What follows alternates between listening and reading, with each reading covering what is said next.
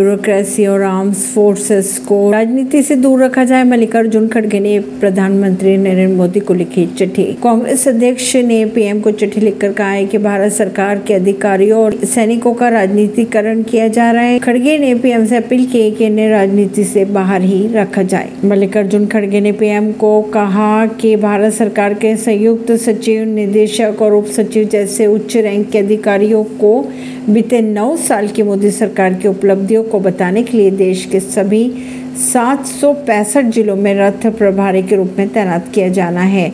यह कई कारणों से चिंता का विषय है। खड़गे ने आरोप भी लगाया है कि केंद्रीय सिविल सर्विस नियम उन्नीस का स्पष्ट उल्लंघन है, जो निर्देश देता है कि कोई भी सरकारी कर्मचारी किसी भी राजनीतिक गतिविधियों में भाग नहीं लेगा। परवीन सिंह नई दिल्ली से।